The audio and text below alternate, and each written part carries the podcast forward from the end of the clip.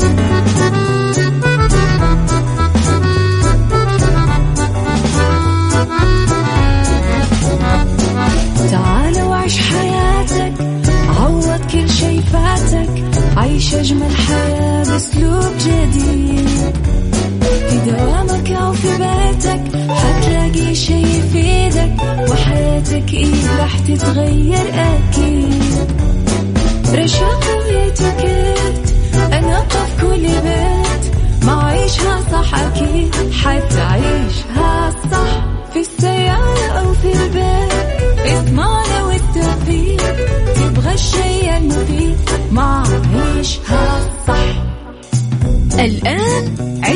صح مع أميرة العباس على مكتف أم مكتف أم هي كلها في المكس.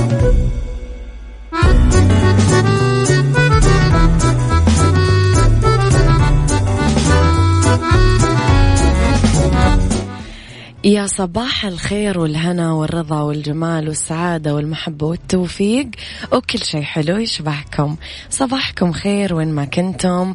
أصبح عليكم من وين ما كنتم تسمعوني من رابط البث المباشر من تطبيق مكسف أم ومن آه طبعا آه تردداتنا بكل مناطق المملكة. إذا ثلاث ساعات جديدة ساعتنا الأولى.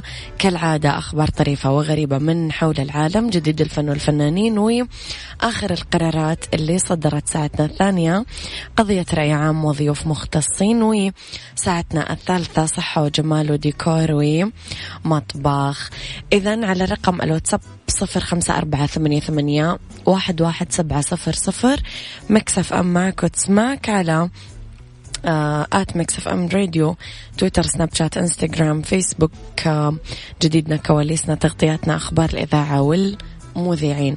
يا صباح الخير يا وليد إبراهيم يا صباح الخير يا أبو أصيل. طبعا أنا غبت عنكم أمس بس الأهم إني رجعت اليوم. رب الخير لا يأتي إلا بالخير وأمر المؤمن دوما كله خير. عيشها صح مع أميرة العباس على مكتف أم. مكتف أم هي كلها في المكس.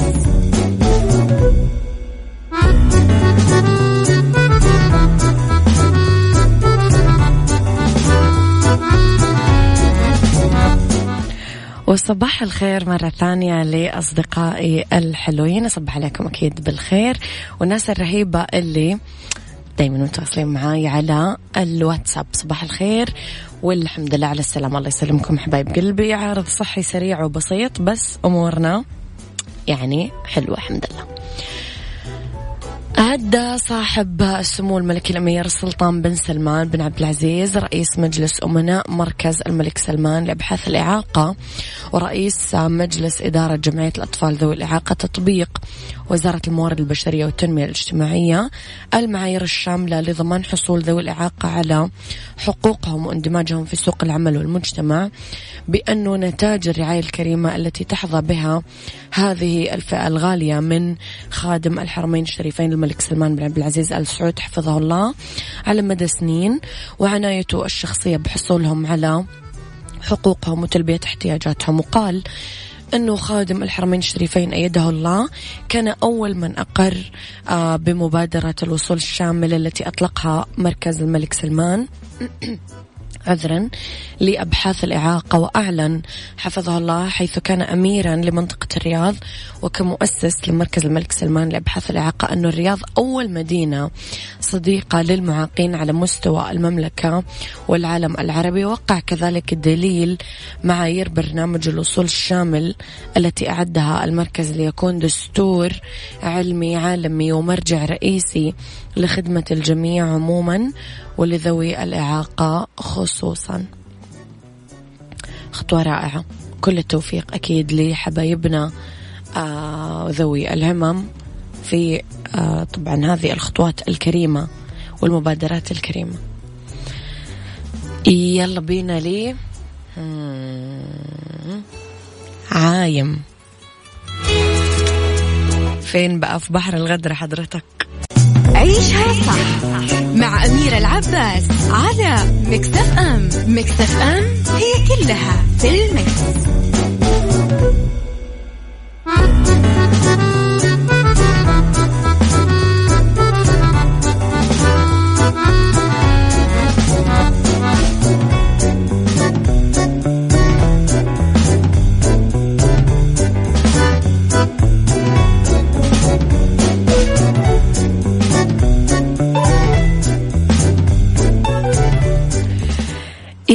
صباح الخير والجمال لازم أنا أصبح عليكم كل شوي لأنه أتمنى لكم صدقا صباحات حلوة آه تشبعكم. آه طيب في عندي أحد الأصدقاء في واتساب يسألني آه أنه يحتاج رأي المحامي خالد أبو راشد. سو ممكن تطرح موضوعك يا عزيزي في وقت البرنامج حق خالد أبو راشد وإن شاء الله أنه يستطيع إفادتك. إلى خبرنا الثاني شجعت النجمة التونسية هند صبري جمهورها على العودة لممارسة التدريبات البدنية ونشرت صورة مشرقة لها. بعد ما انتهت من أداء تدريبها اليومي وأكدت أنها ملتزمة بالخضوع لتدريب واحد على الأقل يوميا للحفاظ على صحتها ورشاقتها.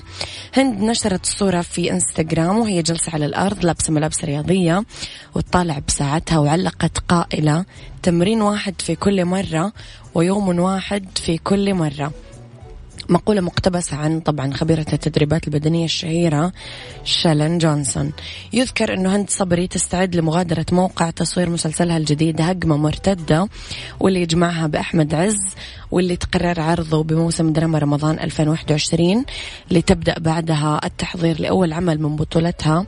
يصنع خصيصا للمنصات الرقمية واختارت له عنوان عايزة تطلق. وهو الجزء الثاني من مسلسلها الكوميدي الشهير عايزة اتجوز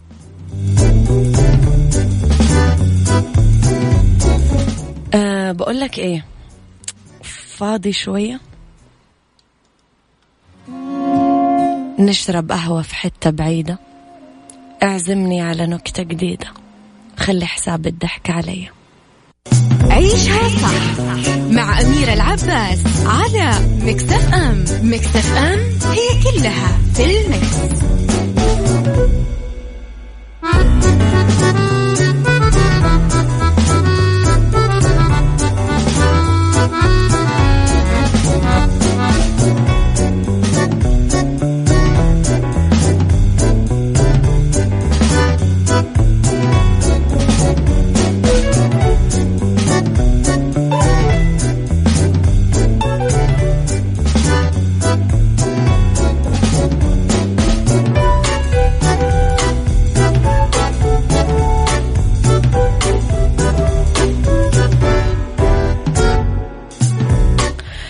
وتحياتي لكم في آخر فقرة في ساعتنا الأولى. نقلت آلية مختصة منزل فيكتوريا من موقعه إلى موقع جديد بعد 139 عام من عنوانه في شارع فرانكلين بولاية سان فرانسيسكو الأمريكية.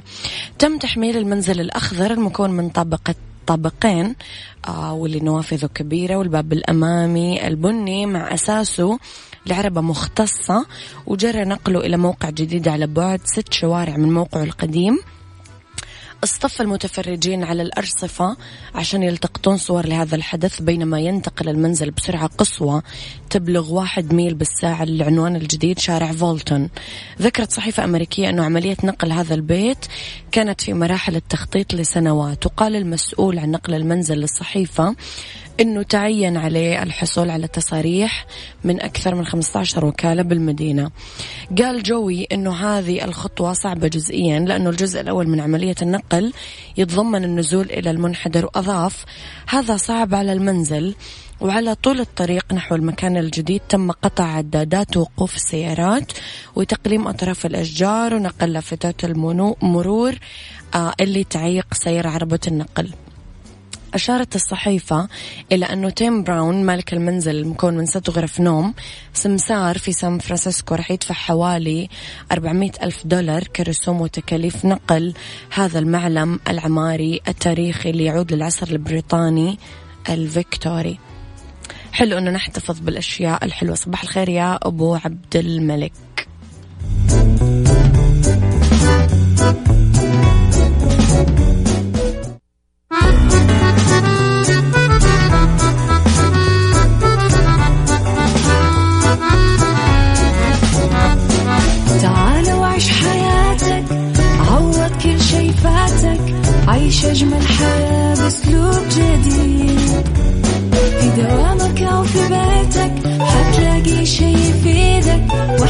وحياتك إيه راح تتغير أكيد. رشاق ويتوكيت أنا في كل بيت. ما عيش عيشها صح أكيد حتعيشها صح. في السيارة أو في البيت إضمعنا والتوفيق. تبغى الشيء المفيد ما عيشها صح. الآن عيشها صح مع أميرة العباس على Mix FM Mix FM هي كلها في ال mix. يا صباح الهنا والسعادة والجمال والرضا والفلاح وكل شيء حلو يشبهكم. تحياتي لكم من وين ما كنتم تسمعوني أصبح عليكم بكل الخير. من أصدقائنا اللي يسمعونا على تردداتنا بكل مناطق المملكة من الناس اللي تسمعنا على رابط البث المباشر وعلى تطبيق Mix FM أندرويد و iOS ساعتنا الثانية تبتدي واللي اختلاف الرأي فيها لا يفسد للود قضية لو اختلاف الأذواق. حتما لبارة السلع. توضع دائما مواضيعنا على الطاولة. بعيوبها ومزاياها سلبياتها وإيجابياتها سيئاتها وحسناتها. تكونون أنتم الحكم الأول والأخير بالموضوع. وبنهاية الحلقة نحاول أننا نصل لحل العقدة ولمربط الفرس الحوار أم العزلة؟ الإنسان اجتماعي بطبعه هكذا قال المؤرخ ابن خلدون في مقدمته المشهورة. وإحنا البشر من بدء الخليقة ما نقدر نعيش بعزلة. فكانت اللغة هي حبل الوصل بيننا وعلى الدوام ظلت كذلك. إذا اختلفت الألسنة فاللغة اللي ولدت الحوار بيننا وعبرها يدرك الناس مراد الطرف الآخر كيف يختارون كلماتهم ولأنه الكلمة الطيبة تخترق القلوب علينا معاينة ألفاظنا قبل أن نطلق عنانها. لأنه الألفاظ عباءة الأفكار كما وصفها اللورد تشيسترفيلد. برأيك إلى أي مدى ساعدت وسائل التواصل الاجتماعي تقريب الأفكار والآراء بين المستخدمين؟ هل هناك حلول لمواجهة والتقليل بعض الممارسات السلبية؟ قولي رأيك على صفر خمسة أربعة ثمانية, ثمانية واحد, واحد سبعة صفر صفر.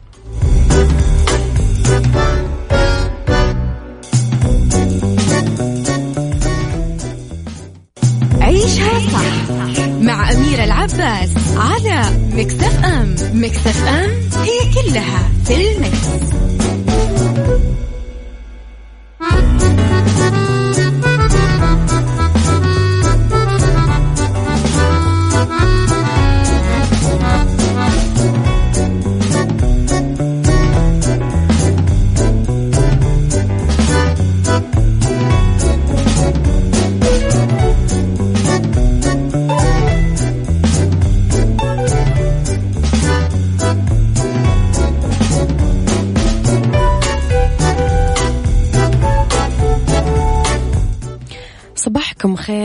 مرة ثانية وتحياتي لكم وين ما كنتم مرة جديدة.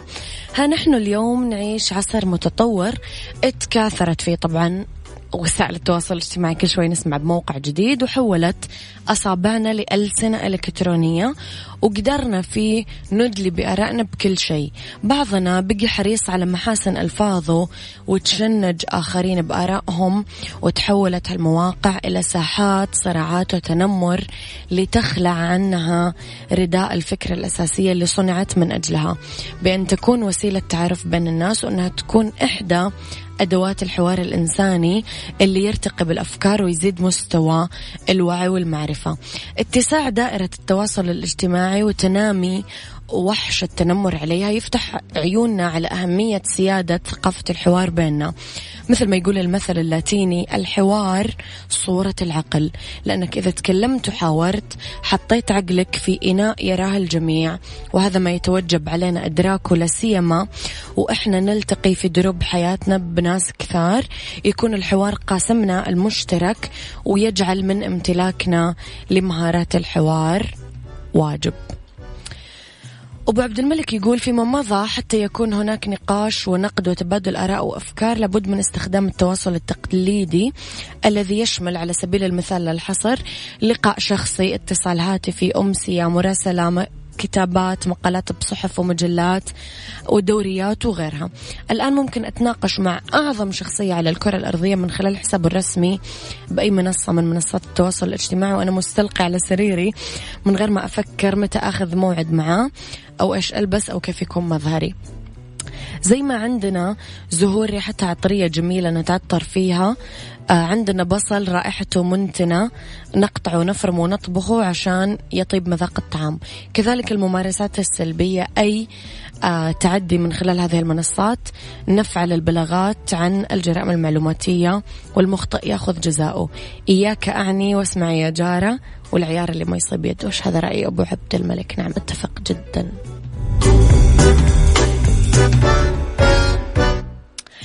اليوم فقداننا لمهارة الحوار يعد تحدي يواجهنا. نقدر نتجاوز بأننا ندرب أنفسنا على مهارات الحوار اللي يساعدنا في إدارة شؤون حياتنا بدءا من العلاقة الزوجية وعلاقتنا بأطفالنا ووالدينا ومرورا بمحيطنا ومجتمعنا. لذا أعتقد أنه امتلاك مهارات الحوار باستراتيجيات الكوتشنج ومعرفة أدواته يعد أمر مهم. يحمينا من لسعات نار التعصب مفتاحنا للوصول لأعماق الطرف اللي قدامنا. لذلك فهو في علم الكوتشنج يوازي في أهميته الإنصات الجيد. الحوار الجيد مثل بذور الخير. إذا كثفنا رعايتها راح تنبت وعي مزهر.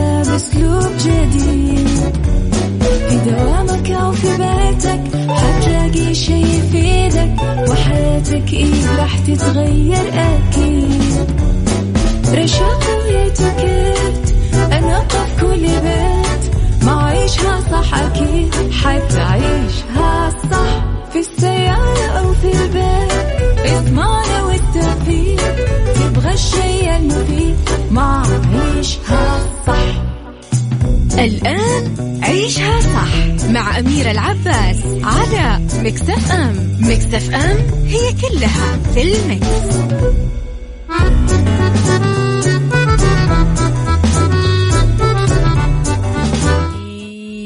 مساء الخير والسعادة والجمال والرضا والمحبة والتوفيق وكل شيء حلو يشبهكم وأتمنى لكم إياه من أعماقي. تحياتي لكم مستمعينا الكرام في ساعتنا الثالثة على التوالي. إذا آخر ساعات برنامج عيشها صح أولى ساعات. المساء دايما أبدأها معاكم من وراء ال mic وال control أميرة العباس. راح نتكلم اليوم أنا وياكم عن بالدنيا صحتك وأعراض التهاب الأذن الوسطى في fashion هيئة الأزياء مرحلة جديدة في الصناعة الثقافية بالمملكة. وفي بيئة مهارات يجب تعلمها في عام 2021 خليني أقول لكم كمان على حاجة حلوة. آه إذا تدورون على تمويل شخصي ما لكم إلا شركة النايفات للتمويل. تقدرون من خلالها تاخذون آه تمويل نقدي فوري بدون تحويل راتب وبدون كفيل. وفي برامج التمويل الشخصي للأفراد كمان بدون تحويل راتب أو كفيل شخصي. عندهم كمان برامج خاصة بتمويل المنشآت والشركات الصغيرة والمتوسطة للاستفسار ومعلومات زيادة. اتصلوا على تسعة اثنين صفرين ثلاثة ثلاثة ستة ستة. ستة إذا تواصلوا معي على رقم الواتساب ارسلوا لي رسائلكم الحلوة على صفر خمسة أربعة ثمانية, ثمانية واحد, واحد. سبعة صفر صفر. وعلى at Mix FM Radio تويتر سناب شات إنستغرام فيسبوك. جديدنا كواليسنا تغطياتنا وأخبارنا. بطلنا نقسم أمتنا بعيون الناس. بطلنا نحب الزيادة ما بطلناش إحساس. بالدنيا صحتك مع أميرة العباس في عيشها صح على Mix FM. Mix FM it's all in the mix.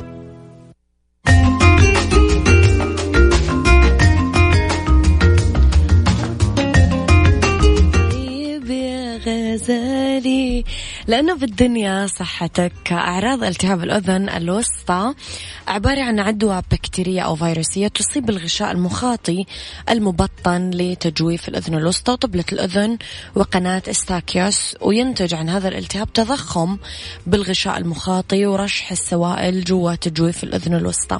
قد يؤدي إلى تكون صديد خلف طبلة الأذن هو شائع جدا طبعا عند الأطفال. أعراض التهاب الأذن الوسطى ألم شديد بالأذن ارتفاع درجة حرارة الجسم الشعور بالتعب والإعياء العام آه، ألم بالبطن وإسهال خصوصا عند الأطفال طنين وانسداد الأذن المصابة ارتشاح سائل من الأذن. له أسباب برد إنفلونزا عدوى الجيوب الأنفية اللحمية المتضخمة دخان السجاير طبعا آه الشرب أثناء الاستلقاء لمن الرضيع تشربونه وهو نايم متمدد وطبعا الحساسية. هذه كلها أسباب آه تورم أو سد قناة الساكيوس فمهم جدا تنتبهون عليها. يعني آه الالتهاب هذا سبحان الله كذا أحسه يخبط الجسم كله. محسود على عودك يا جميل. هم؟ على دقة عود اتمايل ميل بعد اللي أنا شفته كله بيجي بوقته قدامنا طول الليل مواويل. كلمات معالي المستشار تركي آل الشيخ وغناء الهضبة عمرو دياب. يلا بينا. عيشها صح. مع أميرة العباس على مكتف أم مكتف أم هي كلها في المكس. لخبرنا الثاني ودشنت موافقة مجلس الوزراء على إنشاء هيئة مهنية بالأزياء مرحلة جديدة بالصناعة الثقافية في المملكة. أولت وزارة الثقافة اهتمام كبير بصناعة الأزياء باعتبارها قطاع ثقافي ضمن 16 قطاع ستركز جهودها وأنشطتها عليه.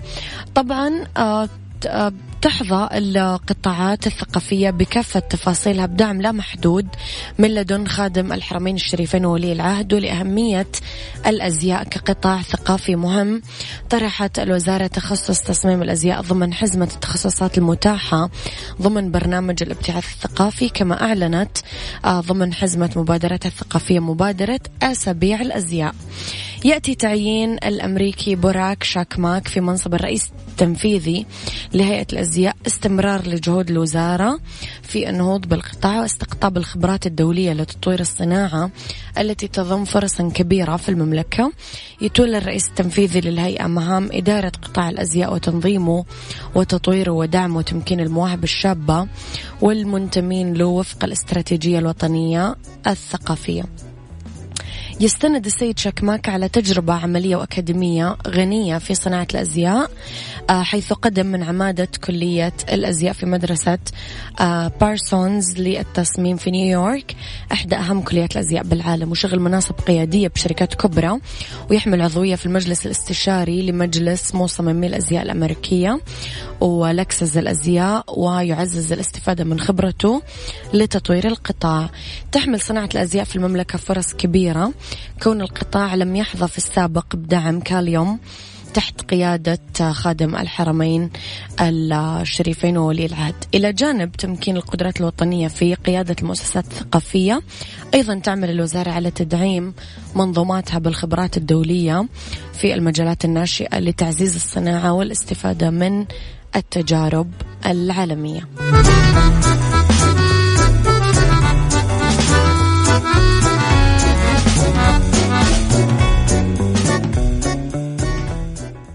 أرض وورد مع أميرة العباس في عيشها صح على Mix FM Mix FM it's all in the mix. تحياتي لكم مرة ثانية ومساكم سعيد ومليان خير مرة جديدة. مهارات يجب تعلمها في عام 2021 أعلنت وزارة البيئة والمياه والزراعة بدء تطبيق اللائحة التنفيذية للإتجار في الكائنات الفطرية ومنتجاتها ومشتقاتها. أوضحت الوزارة أن اللائحة تسري على جميع الأشخاص في المملكة آه وتهدف إلى تحديد نطاق عمل المركز الوطني لتنمية الحياة الفطرية والمركز الوطني لتنمية الغطاء النباتي ومكافحة التصحر بشأن الإتجار في الكائنات الفطرية ومشتقاتها ومنتجاتها حيث يعتبر آه كل مركز السلطة الإدارية والتنفيذية فيما يتعلق باختصاصه بإعداد وإصدار قوائم بالكائنات الفطرية التي ينظم الإتجار فيها وتحديد وإعلان الحصص السنوية للأنواع اللي ممكن تتصدر وتستورد. وإعداد الضوابط والاشتراطات والقواعد المنظمة وإصدار التراخيص اللازمة. بالإضافة طبعا للتفتيش وتطبيق أحكام اللائحة في الفحص عند الاستيراد أو التصدير أو العبور أو التفريغ أو مراقبة الأسواق والتنسيق طبعا مع الجهات المعنية بمراقبة المنافذ البرية والبحرية وكمان الجوية.